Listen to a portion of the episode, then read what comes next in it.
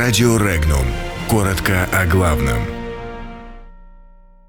Минск хочет изменить Конституцию. Германия надавить на Сербию. В Вильнюсе восстановили памятную доску на рейке. В Белоруссии могут изменить Конституцию. Германия может оказать давление на Сербию.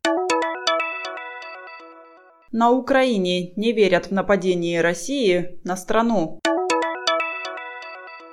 Кировские судостроители посылают сигнал бедствия.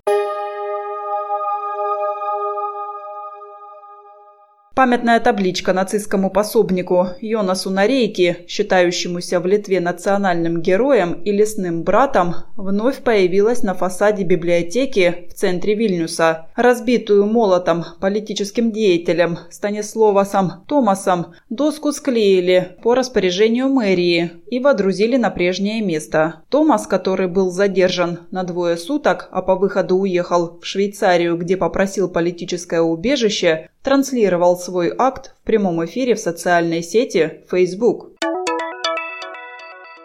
Глава государства не должен мотаться по полям и фермам, заявил Александр Лукашенко, комментируя готовящиеся изменения в Конституцию Белоруссии. Новая конституция будет отражать опыт сделанного в республике, сообщил Лукашенко. Он сам не хотел бы оставить прежнюю конституцию.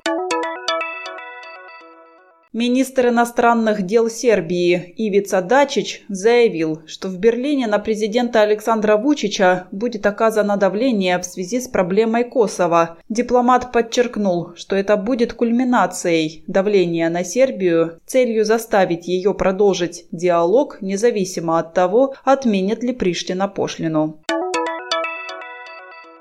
Российские действия на границе с Украиной являются попыткой запугать Киев, заявил бывший украинский президент Леонид Кравчук. Он сказал, что не верит в то, что Путин может развязать против Украины широкомасштабную агрессию.